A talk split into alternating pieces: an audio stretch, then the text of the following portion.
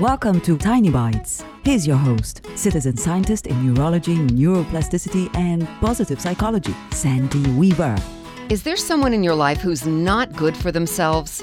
Think of them as a flower in your garden. Maybe a friend or colleague struggles with self-destructive habits, kind of like the flower that fails to thrive like the other ones around it do.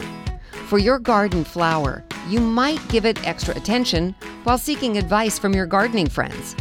Your friend, like that struggling flower, requires your gentle support and maybe professional assistance too.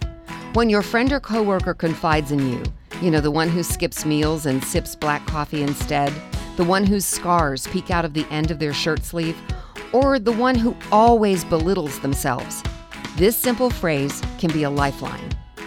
I wish you saw your value like I do. I love you and I want you to thrive. If the word love feels too strong, you can replace it with care about. This phrase will not miraculously cure them, but it might plant a seed of self-reflection, leading them towards the help they need. Help them plant that seed. Subscribe to the podcast and share it with your friends. And there's lots more at center for workplace happiness dot com. Here's to your well-being, one tiny bite at a time.